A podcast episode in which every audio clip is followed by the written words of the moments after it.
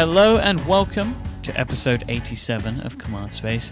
My name is Mike Hurley, and I have the pleasure today of being joined by Faith Korpi. Hi, Faith.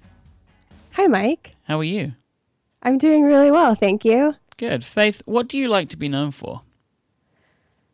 Hmm. Uh, I I would say being generally affable, probably. That's quite a nice quality to, to want to be known for. I think that you can't really go wrong in that sense. Well, you know, that's kind of that's what I'm aiming for anyway. I think professionally, you know, what I would like to be known for professionally, I'm still kind of working on. And the things that I am known for currently were kind of an accident. So that's I think that's well, let's just go for affable.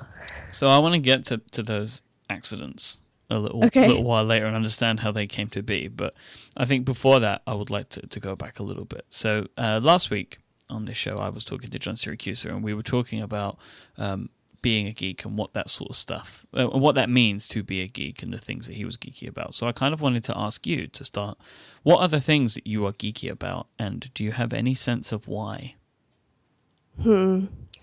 I I would say first and foremost, um, movies is something that I am geeky about, and that is absolutely because of my parents and how I was raised. Um, my dad is a film professor, and my parents actually they both went to film school together after they got married. So, and they made um, documentaries when my older brother and I were younger and we traveled around with them some. So that's just, you can't help but you take to the things that you know and the things that you grow up around. So I think that's, that's definitely where that comes from um, for me. Um, the other one I would say is dance and that also I blame on my mother, um, who who was also a dancer, um, and she had a, a ballet school. So those, so the, my two main things that I am geeky about are movies and dance, and those can be directly pointed back to my parents.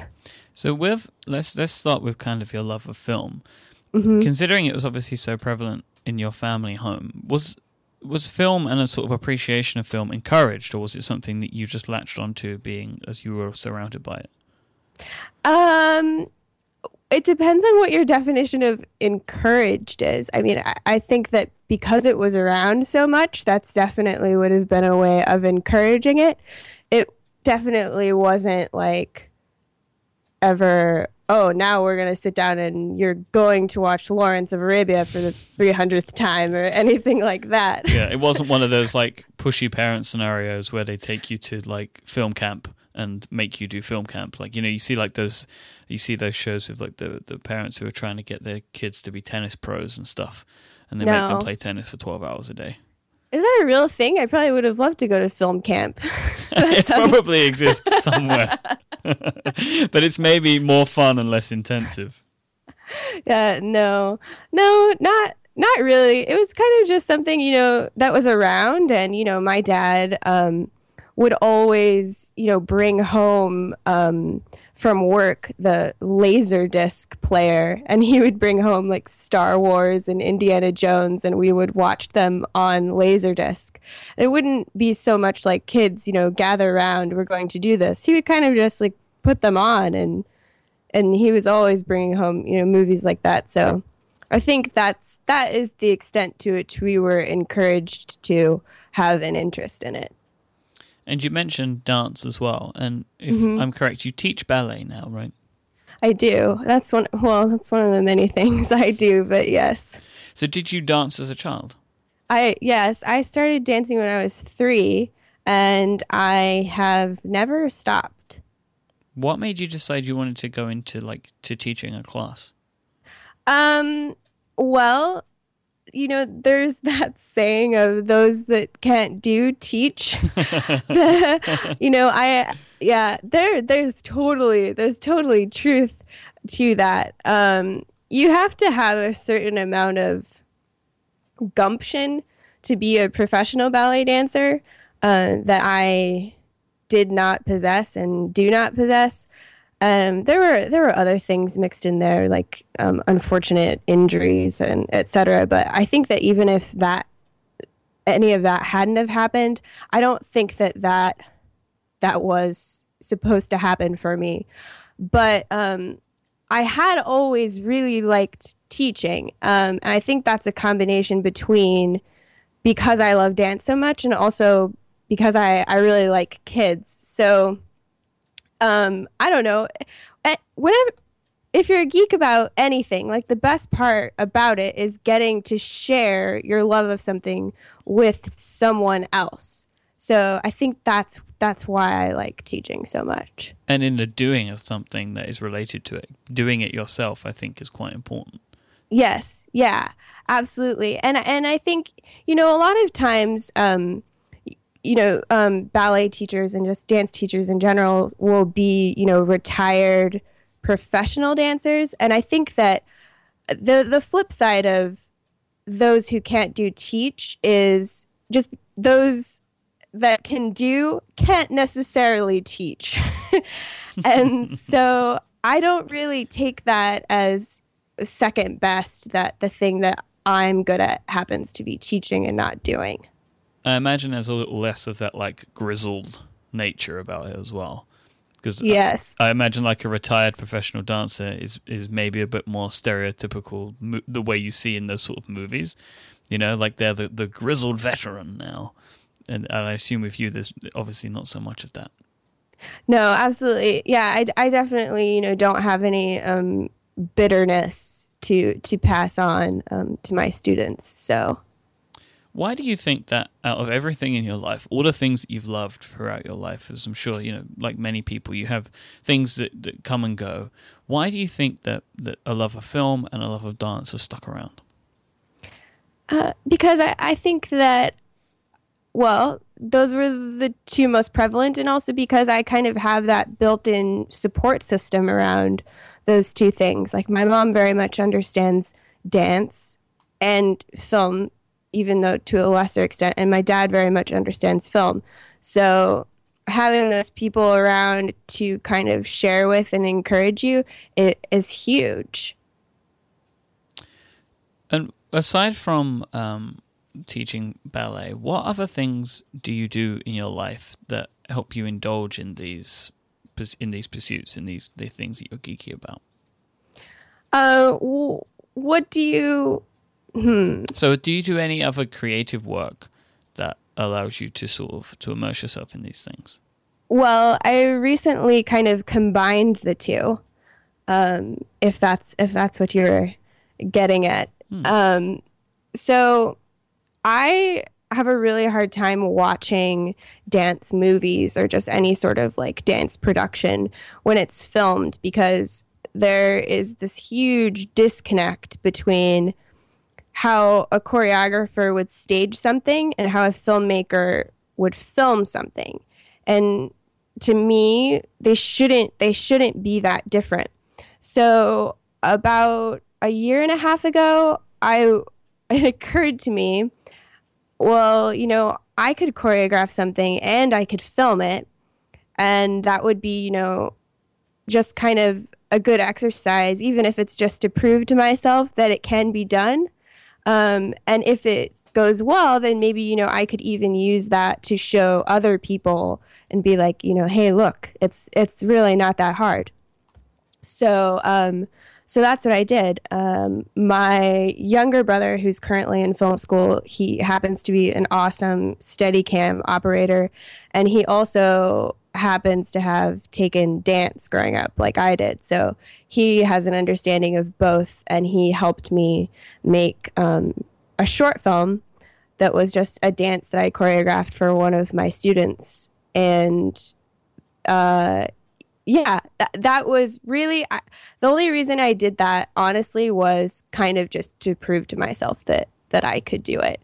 But I to be able to kind of do both was i mean i can't even tell you like how big of a kick i got out of that so that short film is called Skinny Love, right? Mm-hmm. Now, I want to talk to you a little bit about that in a moment because I know that because I want to understand a bit about the process, but also there's a very interesting story that's that's come out of the back of you making that. But just before I do, I want to take a very quick break to thank our first sponsor for today's episode, and that is Squarespace. They are the all-in-one platform that make it fast and easy to create your own website. For a free trial and 10% off, go to squarespace.com and use the offer code TALLYHO3. That's T A L L Y H O and the number 3. Squarespace are constantly updating their platform with new features, designs, and more support. They have beautiful templates that you can get started with and tons of other style options that you can adjust so you can really craft your own space online. Everything is drag and drop, so it's really easy to add content from your desktop, and you can rearrange elements of content all within a live web page so you can see exactly how your site is going to look before you push it live. Squarespace makes sure that your site looks fantastic on any device because every single Squarespace site has its own unique mobile design. You can also easily connect loads of social and web services like Twitter, Facebook, LinkedIn, Pinterest, Instagram, and Google that allow you to push content out and bring content in to display on your site too. Squarespace also has their e commerce platform, Squarespace Commerce. If you want to set up and s- sell stuff with a shop, you can do this in just a few minutes. They have loads of cool other services that they integrate with, and Squarespace Commerce is now available on every single Squarespace plan. Squarespace is super easy to use, but if you need any help, they have over 70 employees that are dedicated to customer support on their customer care team, and they are all based in New York City. They're available for live chat during the week and have super fast email support throughout the day and night. They're also really active on Twitter too. As I said earlier, you can try out Squarespace for free. There's no credit card required to do this. And if you decide to purchase, it starts at just $8 a month and includes a domain name if you sign up for a year. Make sure that you get 10% off and support this show, as I mentioned earlier, by using TallyHo3. As I said, it's going to get you 10% off.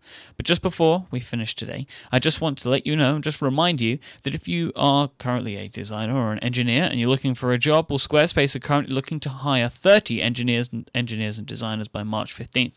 They're inviting potential candidates and their spouses to be New Yorkers for a weekend completely on them. So if you want to go and interview with Squarespace and check out New York, go to be a part of it. it.squarespace.com where you can find out a lot more. So thanks so much to Squarespace for supporting 5by5 and Command Space. So Faith, we you mentioned Skinny Love, which is the short movie that you made. It's like a three minute movie, and Mhm. it is a, a dance, right? It's a it's a dance piece. Is there a um? This will probably show my lack of knowledge in these things. Is there a theme? Is there something that it's about, or is it just a dance that, that you choreographed? No, I mean, the reason that I, I picked the song "Skinny Love" is because it's it's kind of abstract, and I think you can kind of attribute, you know, whatever meaning you want to it. Um, so there there is no like explicit like narrative or meaning that I wanted anybody to take from it. It's just sort of my interpretation of the song, which which I don't even know if I could like tell you like in words. There there is no right or like wrong way to interpret it, I guess is what I'm trying to say. You make your own meaning of it. So then, therefore, you make your own meaning of what the dance is about, right? Yeah, exactly.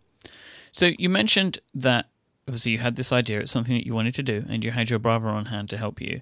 But what is what was the actual process like? So when it comes to recording the, the the film itself, did you have a space that you wanted to use, and were you there as well? Like, were the three of you there working together? Were there more people involved? No, um so the biggest the biggest part of the process was um, actually choreographing the dance, teaching it to my student Marie, um, and then probably editing it. The actual filming process was the the least complicated and the least time consuming of the the whole thing. Um, I knew I knew from the beginning the kind of like look that I wanted. Um, and we had actually planned to film it in a library that um, is also a museum. It's on the campus of the university I went to, but um, that didn't end up working out because they had this giant mahogany table in the middle of the room that I wanted to use that they said they couldn't move because it's bolted to the the floor. Um, and so i was like okay well i don't i don't want to choreograph around this mahogany table um, and the space wasn't large enough to use around it. And then there was also the issue of you know it was a natural lit space um, that had like very very high ceilings and stained glass windows so i didn't want to you know on the day that we were actually shooting, you know, have to worry about losing light and the light changing and all of that.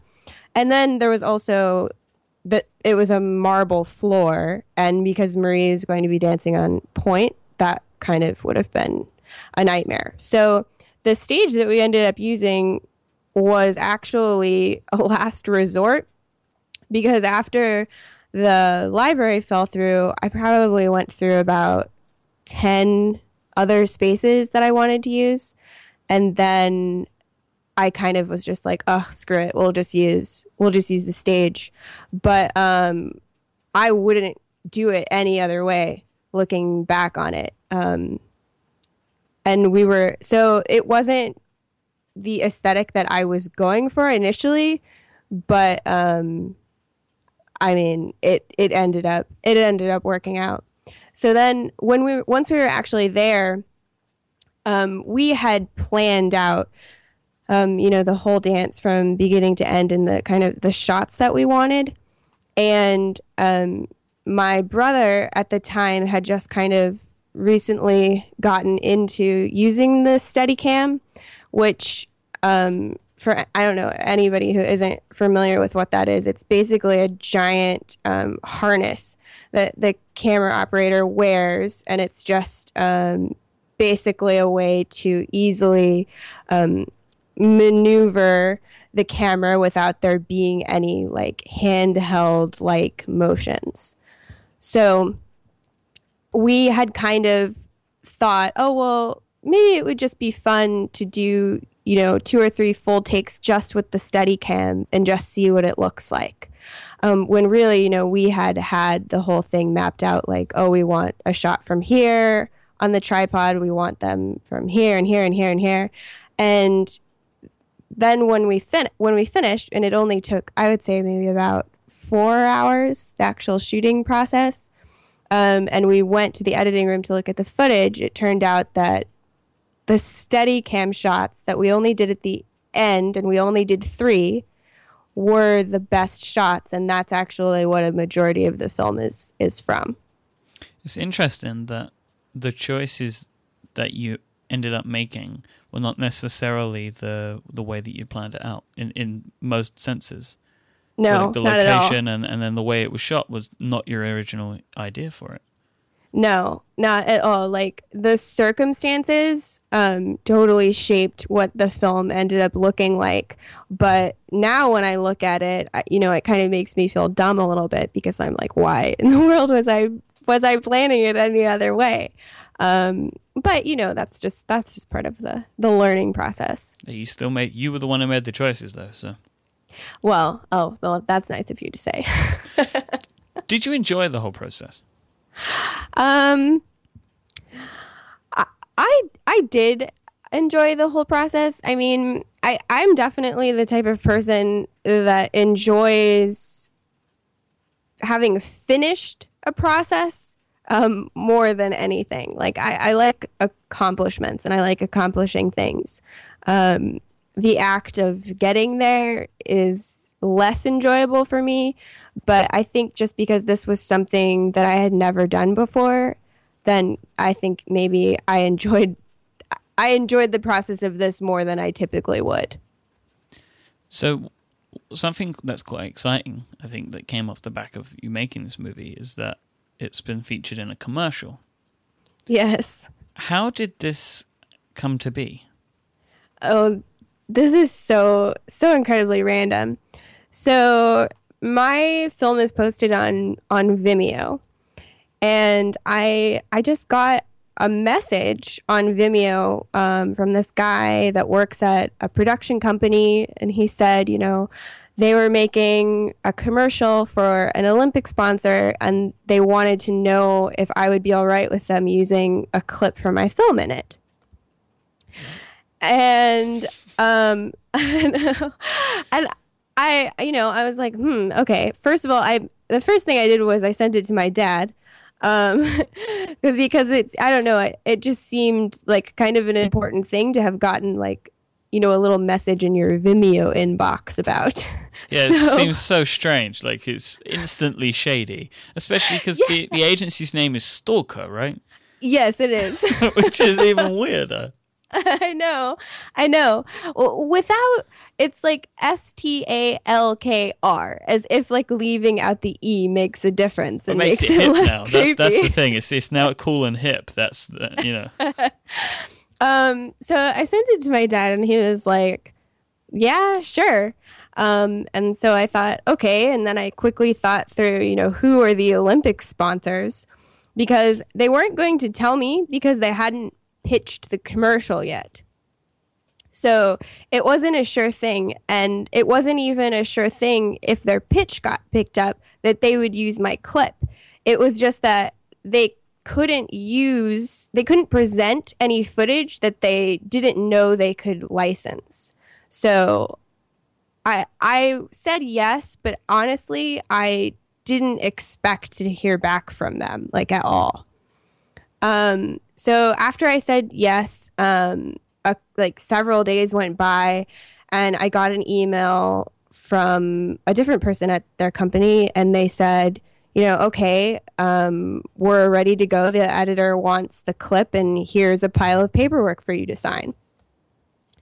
And still I, I, didn't really have that that much information you know they just said you know we want to license this specific clip, which was about five seconds long. Um, and it was a non exclusive license, and, you know, they, blah, blah, blah. I'm not even going to get into the details of it, but um, still, they, they didn't really tell me that many details. So we sent them the original file, and I signed all the paperwork, and that was that. I of course I I wanted to ask them, you know, a million questions, but I also didn't want to be like that person because like I knew that they were, you know, like I didn't want to be I didn't want to be difficult and I like I knew that they were on a time crunch and this this company they actually so they have they have an office in Los Angeles, in London and Madrid so that someone is always awake and working because mm. they typically do have, um, you know, such short like turnaround times on these commercials that they do. Um, oh, I forgot to say, and this this is kind of important. Um, they also did um, the BMW commercial that aired like a bazillion a bazillion times during the Olympics. So I think for me that that was definitely why why I said yes because they they seemed to be um, real. Yeah, they seemed to be real and they made like a really baller commercial. So I was like, sure, like I will trust you with with this footage. Um, but yeah, so then I didn't know um, when I the time that I found out what the commercial was and that they'd actually used it was when I saw it on television. So you had no idea that it was going to be on? No. Or that what the company was or anything? No. So how did you react? Because I when I assume you were just watching the Olympics. Yep. And then you're you're just watching the ads, and your footage appears. Yes, and I I thought like I cannot. I completely flipped out. I completely flipped out. My friend who was there watching with me, I hadn't even told that this had happened. Um, so they thought I was dying or something because they didn't see it on the TV. and I was not able to like formulate words to explain what had happened. So I was just like go, flying around my living room like a crazy person, like trying to rewind on the remote. And then I paused it and was just like pointing. And yes. So and it was a Visa commercial, right? It was a it was a Visa commercial narrated by Morgan Freeman. I have in my notes in capital letters Morgan Freeman voiceover. Like yeah. that's kind of as good as it gets. And uh, you, there were some Morgan Freeman words to to something that you had like created. Well, the thing that was so funny is um, a lot of people have asked me, like, were you sitting on your couch watching the Olympics thinking that you might see it? And no, I wasn't at all. The only reason I was watching that commercial is because I always watch Visa commercials, and I especially always watch Visa commercials if Morgan Freeman is narrating. Because there are so many circumstances in which you would have never seen this. exactly, exactly.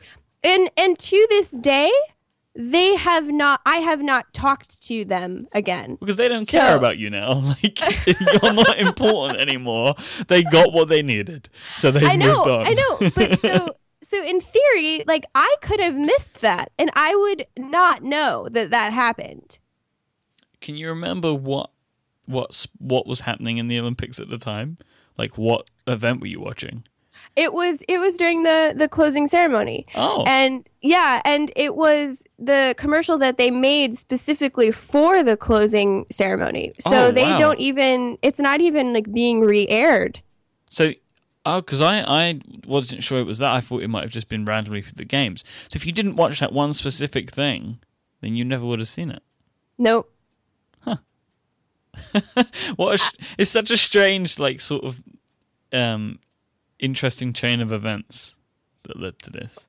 Well, what was funny is once I composed myself, I immediately called my brother, who um, lives in California. So he's two hours behind. So he, it, the Olympics weren't even on yet.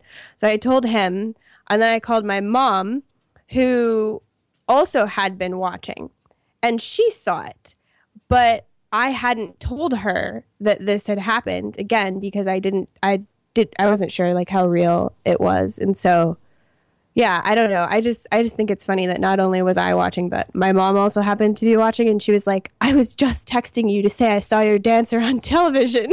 So she just it was the same person. yeah, they they cast her for a musical.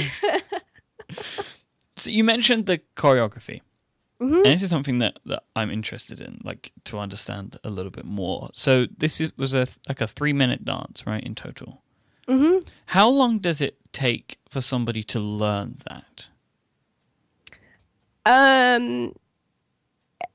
Well, with with a dancer like at the level that Marie is at, um, as they can learn it as quickly as you can teach it. Um, I work a little bit differently than some choreographers do, and I don't pre choreograph things. Like I don't, you know, stay in my living room and listen to a song over and over and like choreograph the dance in my head and then go in and teach it to the dancer. I I very much like to work with the people I'm choreographing for. So I don't I don't choreograph things until I am teaching it to her. So that's why I say she she can learn it really fast. It's just it was more of a question of how fast could I choreograph it. So now I have a million more questions now. Okay. So you you choose this. You knew it was going to be the song, right? That was the song you chose, and you knew it was going to be that one. mm-hmm. You didn't like just like randomly put your iPod on shuffle and be like, "We'll do it." To No. this. Okay. Um. So had you had no sort of thinking going into it of the type of movement you'd like to see? Well, no, I mean, I definitely had an idea because that's how I pick a song. Like, I can't choreograph to a song that I can't see dancers in my head. I just, I don't try to like nail that down or fix, sort it all out before I'm actually in the studio working with the dancer or the dancers. How do you record what's happening so it can be like practiced? If if you're doing it live like that, are you writing it down? Are you videoing it? How does that how does that work? You mean how do we how do we keep track of the choreography? Yeah. she remembers it. I mean, they, my students, they know this about me. Once I teach it to them, I don't remember. So they have to remember it. How they do that, I don't know. Some of them write it down. Sometimes, um, for my own sake and just kind of as a safety net, I will like film them with just with my phone, you know, at the end of each session. But um, I don't I don't actually do that a lot. I, I did that more for Skinny Love than I normally do for any typical dance because I also I needed to look at it to be able to start thinking about how I wanted to shoot it. There's something so artistic in that to me. Like that you're kind of like you just create the thing and then it could go away forever mm-hmm. because you, you can't remember it or you don't you don't write it down. There's something so interesting in that. Like so then it becomes the dancer's responsibility to remember it. And if they forget it, well it's gone now. Well, you know, a lot of time there have been a lot of serendipitous moments in that too, because a lot of times, um, you know, we'll go, we'll get into rehearsal and I'll put on the song and, you know, they'll start doing it. And then I'll be like, is that how I taught it to you? Because I don't think that's right. yeah. And they're like, uh, we think so. But like they'll just end up like maybe doing something a little bit differently or, you know, putting their own like flair on it. And then it ends up being like 10 times better than what I originally had choreographed. So I don't know. I kind of like leaving a certain amount of it just kind of like up to fate. Well, I guess you see it from a fresh eye every time then as well. So they because they remember I don't it, remember it. Yeah. yeah. so they come to you like, no, that's not right, and it might have seemed right before, but now you see it totally differently.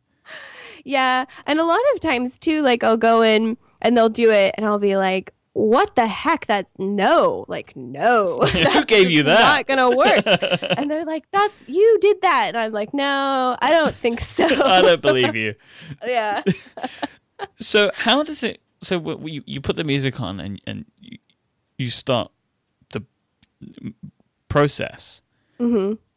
how do you know what to do. I mean, that's that's what I, I, I do, you, do you, as you're listening to the music, do you envision the moves, or like do you just call out do this, or how does that work? Like how when you're listening to the music, do you actually start to craft the movement?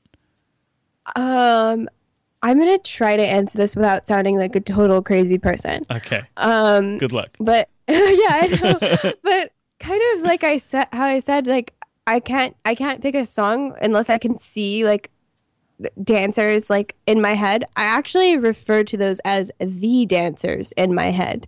And once I'm in the studio and I see the dancers that I'm working with, I am able to kind of reference the dancers in my head more closely.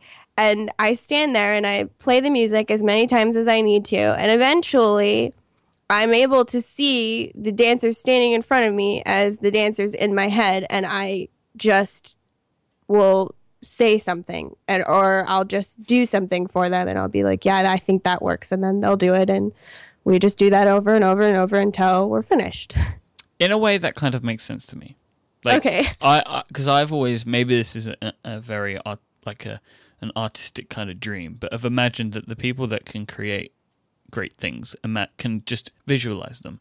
So, like writers can visualize the characters in their stories, and directors can just visualize how a movie's going to play out. So, that kind of makes sense to me in a way that you just put on the music and you can imagine how you want the end product to be. You can see it happening in front of you. So, I guess that's how you just pick it that way, right? So, it's your imagination that guides the, the dance.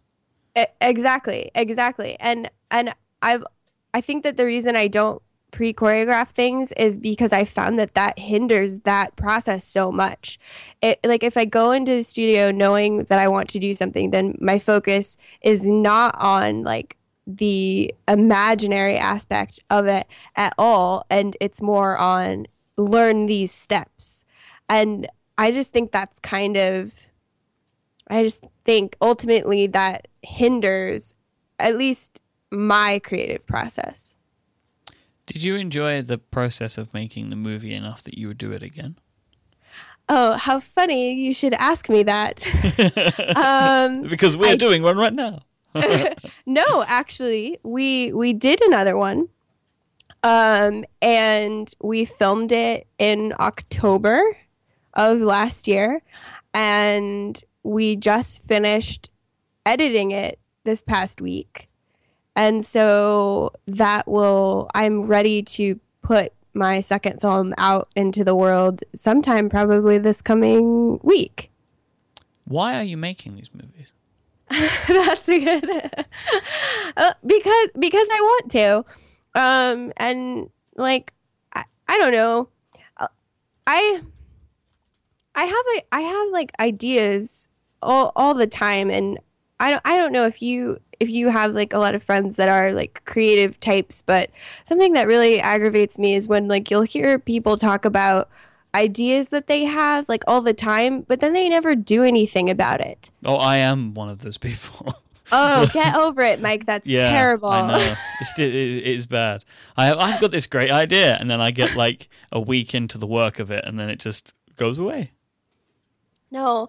Yeah. So I, I realized that I I was turning into one of those people yep. by just being so um, loudly critical of how dance is filmed. And then I was like, uh, hey, I can dance and I can film. So maybe just like shut up about it and make one yourself and like actually do something about it. So putting your so money where your mouth that's is. why. Yeah. Yeah. Uh, I, it's easy to fall into that trap, I think, because I think creative people have so many ideas, and every single idea seems like a great idea. So you start progressing them, and then just then another idea happens. I think it's a for people that make anything, especially like a creative, like you know, artistic project in some way. I think that idea, and I think I think the internet is a part of it, and the tools that we have at our disposal because we can actually start and do a lot of these things. So it's not the case of just like oh I have an idea and then I start looking at it and I can I could never afford to do this. It's like everything's so accessible that you can actually just everything feels within your grasp. So you can just go out and start to make something and sometimes it just doesn't pan out because the idea was never really that great in the first place.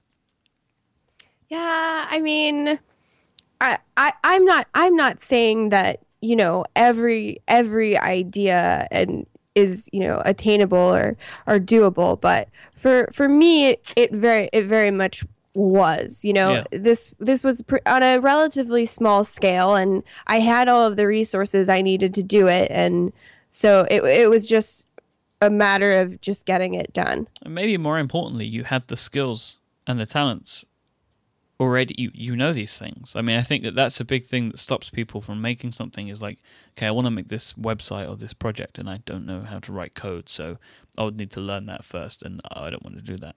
But you you knew how to do most of the things that you would the key things that you needed to know to get this done well, true, but but also like I, you know, I I knew the people too, like that I needed to help me yeah. get it finished. Like I could never have done the actual filming myself. Well, I mean, I could have, but it, it certainly wouldn't be what it turned out being. And you know, obviously, like I couldn't have danced the way that um, Marie did. So I don't know. I think I think a lot of times, like, I don't know, I, I wouldn't want that to be like the stumbling block for people like, oh, you know, you wanna you wanna make a website, but you don't know how to write code. Well, find some like so find somebody who does, yeah. you know? Maybe that's more like important. That, like yeah. knowing the people you need. Mm-hmm. Yeah. So as well as being a you know, filmmaker and a, and a dance teacher, people on the internet may know you as a podcaster too. they, they probably they they probably do. Yes. That's probably everybody that knows you on the internet. That's where they know you from. Yes, absolutely. Well, you know, now you're a you're, you're in commercials, so that's totally different. You know. Yeah, but no, only people who listen to podcasts know that. so you have been involved in two podcasts that, that are strikingly similar, and we'll we'll talk about why in, in a bit. But you were originally on a show on 5by5 called Geek Friday, mm-hmm. and this is a show. How long ago did that start? Oh, I uh, I don't even know. Ago. Let me see. I can find out for you because I've got the page. I want to say 2011, but I think maybe that's not right. No, that is correct. Uh, September okay. 23rd, 2011 was episode one. Okay. So there were a few episodes that you did uh, with Dan Benjamin, and then you then the host changed over, and you had Jason Seiler get involved. hmm How when when how long into the show was it, was it until Jason became your co-host? It was only nine episodes, I think. And how did that come to be? Like, how did you meet Jason, um, and how did he end up working with you to create the show? Um, it that was all Dan. That was a um, you know, hey, you should talk to Jason, and I think Jason would be really good with you on this show. Um, so he Dan told Jason to call me, and I think I was initially a bit abrasive to him. Who are you? Get off my show. yes. And I think I made him work a little, you know, uh, hard Mhm. to kind of win win me over, but um oh, it's just funny saying telling you that about Jason now because he loves being challenged. so it was kind of the perfect thing for him. yeah it re- yeah it, it really was so i mean i i don't know and jason had done podcasts with dan in the past so that's how that's how they knew each other but he he at the time of kind of like um, handing the baton of geek friday jason wasn't doing any other shows and um, dan really wanted him back on the air so i think again that was just kind of a serendipitous kind of thing and I remember Dan said to me, I have no idea if you're going to like this guy or if you're going to get along. um, and I was like, okay, well, I'll talk to him. Um, and he he didn't shy away from you know me being a little bit standoffish at first at, at all, and he rose to the occasion. And he can be very um, funny and char- not can be he is very funny and can be very charming so that's yeah it just kind of seemed right we just kind of clicked and you recorded Geek Friday for, for nearly 100 episodes, right? mm-hmm Um, over the course of the run of the show, how much did it deviate from the original idea? Or did it not? Did it kind of stick true to, to what you set out to create in the first instance? there there honestly there wasn't ever really that much of a plan laid out for what geek friday was going to be um like we kind of had like a loose idea built off of the name um so i mean be i would say and it'll be on a Friday. yes exactly oh you laugh but i'm not kidding so I would say a lot um, because Jason and I like could not be more opposite. Um, which at first we were kind of, you know, or at least I was kind of like, I don't know that I don't know that this is this is going to work. But you know, as it turns out, I think that's actually what makes it interesting and why people like listening to it. So you you and Jason still record together, but you have launched a show, like a kind of I don't know, if spin-off's the right word to use, but you've relaunched the show, or what what's they call it in movies when they Reboot? reboot? You've rebooted the show into IRL Talk, which is an independent show now. Um, Right. What made you decide that you wanted to go down that route? Um, I mean, I, I think that I, I think there's just like a certain a certain point in every podcast's life where you realize you don't need training wheels anymore. yeah, I think all shows go through a point where it's like we just need to start again. Like this show, there was like 117 episodes of a previous show that just became this show. Like it just comes to a point like we need to start again now because we've learned so much. Let's just start afresh. And there's a certain liberation to that.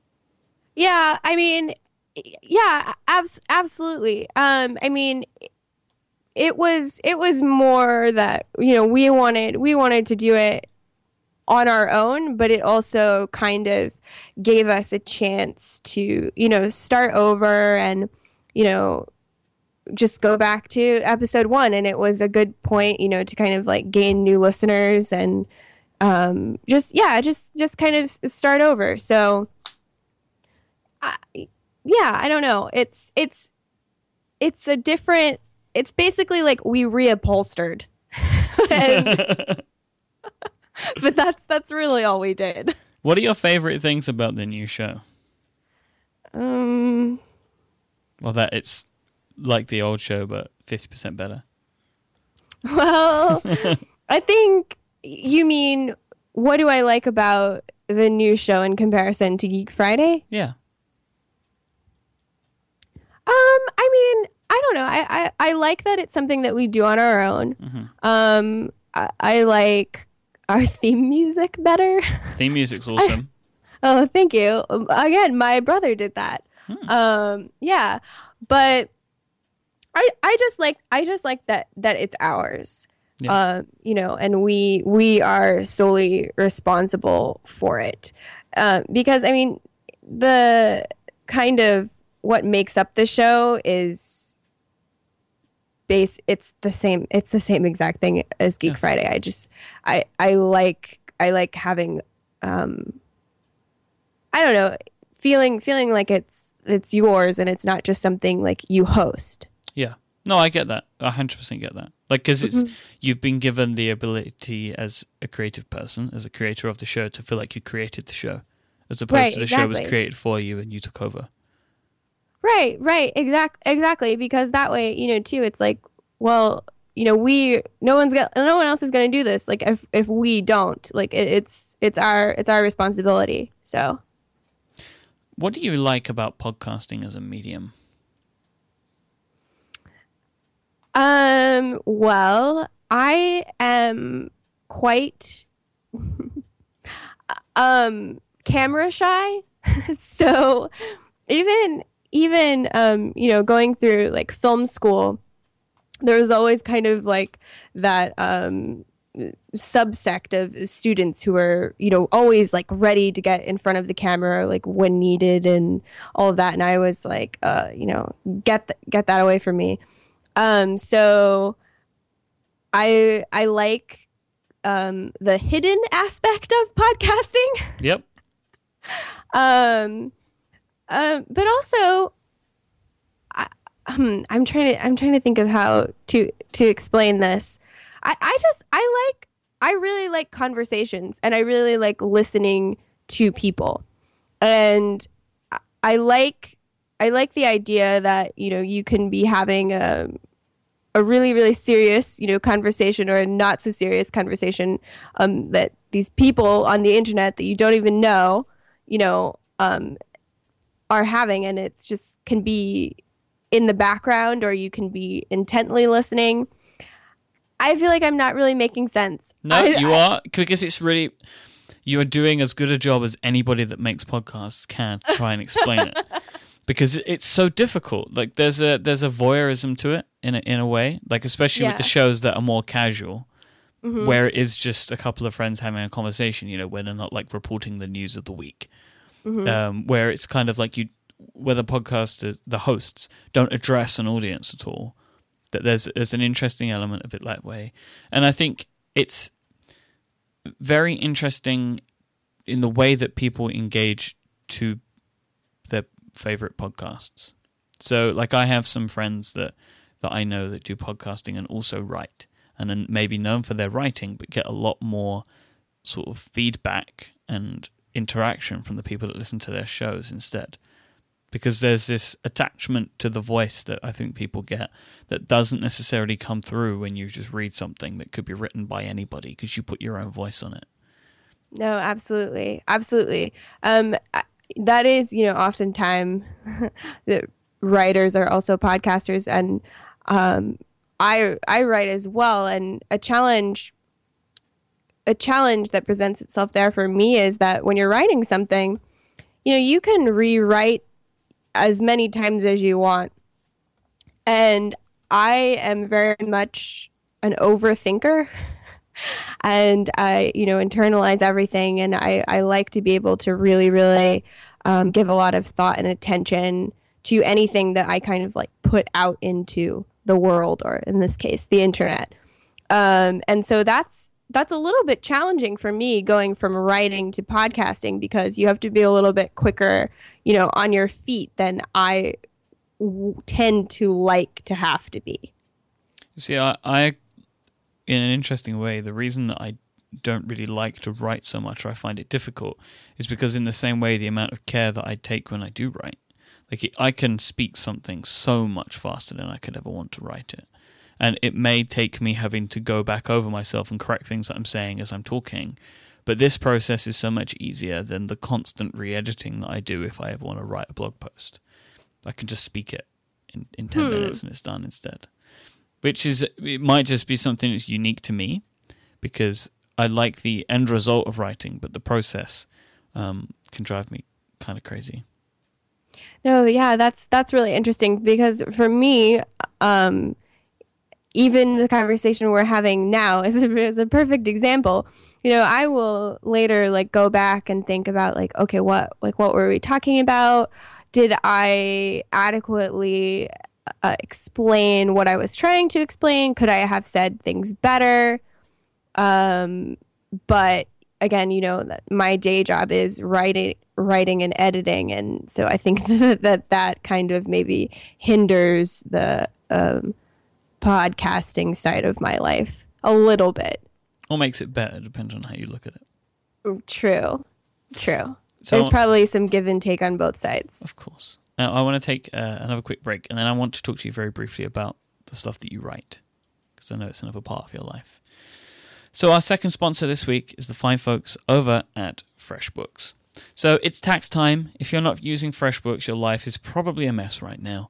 Tell me if this sounds right for you. You're currently hunting for receipts, digging through old invoices, going through every record one by one. Well, is the worst. FreshBooks will make this awesome. They are a simple cloud accounting solution that makes tax time a breeze. With FreshBooks, you can create professional looking invoices, capture and track expenses, and get real time business reports with just a couple of clicks. Plus, you can work from anywhere with FreshBooks' mobile apps for your phone or your tablet. The sooner you start using FreshBooks, the sooner you can start focusing on the work you love. Focus on your work and not your paperwork. So some things that I know that people that use FreshBooks will say, you know, that they wish that they would have started using this right at the start because it would have saved them a ton of headaches. And that w- when it comes to looking at things like invoices, they can send them through to people, they can track them, they can monitor how their progress is, they can see if people have opened them, and they're able to pay and they're able to have their clients pay them online instantly. So there's no hassle and there's no mailing of checks or anything like that. It just makes your whole process much easier. If you own a business or if you work independently, FreshBooks can take a lot of the pain out of not just tax time, but when it comes to all sorts of uh, money related issues. So, for a limited time, you can try FreshBooks for free for 60 days. To get started, visit getfreshbooks.com and enter command space in the How Did You Hear About Us section. So, there, so this is an extended 60 day trial. So, it allows you to check it out during this time of the year and make sure that FreshBooks is right for you. So, as I said, go to getfreshbooks.com, enter command space in the How Did You Hear About Us section when signing up. So, thank you to FreshBooks for supporting 5by5 and command space. So, Faith, you mentioned writing. What do you write? Well, professionally, I I'm a copywriter. Um, so nothing nothing too interesting. It's not um, a lot of times. Well, if if people ask me like, "Oh, what's a copywriter?" I normally say, "Oh, well, like Peggy Olson and Mad Men." um, but yep. but actually, I you know I don't I don't sit around and come up with you know quippy taglines. Well, um, I write a lot more like heavy like content. Yeah. Um, okay. but that's just that's just what I do. Um, you know, that's my my nine to five job. Um, other writing I like to do. I mean, I I I have a blog that I like to write. I don't know, just sort of whatever whatever sort of whim I happen to have. A lot of is it is, is about movies and music and things like that. Um, but also, uh, you know, I do aspire to be an author. So I have been working on um, some fiction for some time that I'm hoping 2014 will be the year I finally finish that. Is that something that you're working on actively, or is that more of a project that you come to every now and then, the fiction writing? It it had been until this year, um, and now it's kind of the next thing that I'm really, really focusing on and um, working on regularly with the intent of wanting to finish it by the end of this year. I know that you also um, you cover events like South by Southwest for popmatters.com. Yes. So how does that sort of thing come about or why why do you do that? Um I mean that that came about just because I wanted to be able to go to these events. Um, and so I kind of, you know, just thought, oh, well, hey, I bet I could go and cover them like for someone. So that's how um, I, I started working for, for Pop Matters. And then that ended up, I think that was like four years ago is when I first started writing for them. Um, and then I kind of just uh, never stopped so uh, yeah, I do um, the Austin Film Festival for them and South by Southwest and um, concerts every now and then. So um, I love your yeah. honesty, like because the honest answer is I wanted to go to South by Southwest and and needed somebody to help me with that. Like that. Absolutely. I just love it because this was it was what I had assumed because you don't seem to. It's not like you you write for this website constantly but it seems no. like you just you write about some cool events and stuff that happen. And I guess the benefit for them is you're that you're in Austin, so mm-hmm. it's easy for them. And if you're good, which you clearly are, then everyone's a winner.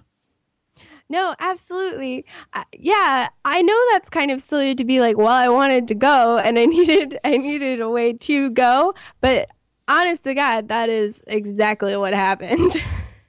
Do you? I mean, I don't know how South by Southwest works. I've, I've not been myself. Do you, as a writing for press, do you get to jump lines or do you have to queue like everybody else does? Um, you do it South by Southwest, and that's actually something that they pride themselves in is um, equality. Mm. So, yes. Um, but that's but that's fine because actually standing in standing in lines is is my favorite part. Um, of South by Southwest, which anybody who listens to either of my podcasts will will know. I'm I'm very fond of making um, uh, line friends, as yeah. I like to call them, or line enemies in some instances. Well, you know, see, either way, it's short lived, so it really doesn't matter. Depending on what you're lining or queuing for, as I would say. Yes. Yeah. So, how do you feel about South by Southwest now? Because I know that people, it seems to be getting a lot of criticism as an event. Well, see, okay. I think that the interactive portion of South by Southwest has been getting a lot of criticism, but I don't think that that portion has ever been that good, if we're being honest. Right. So the part that I go to is has always been the film festival, um, which remains very, very good. So, um, it, I mean, it is kind of the whole, the festival as a whole is kind of um, getting very, very large and hard to control. But so is Austin as a city, too. So, um, it kind of, you know, had a, a gr- the, both the festival and our city kind of had a growth spurt that nobody was anticipating or ready for. So, um, I, think it's just a lot of growing pains is the complaints that you you hear. Because I see there's like an in, in, regards to like the music part. It's interesting this year because iTunes are now doing the iTunes Festival at South by Southwest, which is yeah. kind of counter to a lot of the idea of the music there, right? It seemed to be like a lot of undiscovered bands, but now it's like you, I don't think you can get more discovered than the iTunes Festival. It's like Coldplay is playing, right? Yes, absolutely. It hasn't but that part, um, that part of the festival has kind of um, been changing for the past, you know, right. several years. It was it was always, you know, a place for indie bands to come and kind of like get discovered and it you know people wanted to go to south by because they wanted to be able to say that they saw you know oh i saw that band three years ago at when south by like when they're when they get really big yes yeah. i know insufferable but true but but then you know when it started growing um, artists who are kind of already established wanted you know to start and come too so i think it was like three years ago um, like Kanye showed up and like played a pop up show in um, this abandoned power plant we have downtown. Obviously. Obviously. he powered it himself with his own ego. I know. And then like last year, like Justin Timberlake showed up, um, and he wasn't even like an I don't. Yeah, he played shows everywhere, and he wasn't even really like an official act. So that's it. That's kind of a bummer, honestly, because it, it does take a lot of the spotlight away from these bands that are like coming here in hopes of being discovered. Um, but again, it's just it's growing pains. What are you looking forward to at South by Southwest in this year? Um, specifically, I am looking forward to the special screening of the Grand Budapest Hotel Mm-hmm. um, because Wes Anderson himself will be there. Oh, Um, yes. Uh, and I am a very, very big Wes Anderson fan. Um, and they, I think, because that film is being released here um, in the US, the opening weekend of South by, I think the people who run the film festival realized that they needed to do something really special surrounding it, or else people would leave the festival to go see it. right. Yes, because it's that kind. It's the, the there's too much of a mix. Like the the so the match for the crowd is too perfect.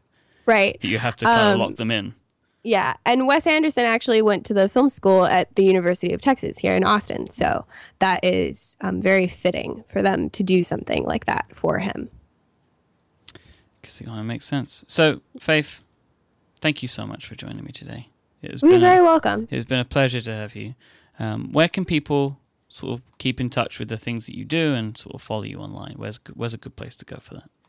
Well, um, IRLtalk.com, that is my current podcast that I do with Jason Seiler. My personal blog is faithkorpi.com. And then I am a huge Twitter fan. Uh, so I am also Faith Korpi on Twitter. And if you want to find the links to, to all of that stuff, you can go to uh, the show notes today, which are at 5by5.tv slash cmdspace slash 86. Again, Faith, thank you so much for joining me today. It's been a, pleasure to have you. And uh, thank you all for listening to this week's episode of Command Space. If you want to find me online, of course, I'm on Twitter too, and I am iMyke, I M Y K E, if you'd like to do that. So thank you again for listening. Until next time, bye bye.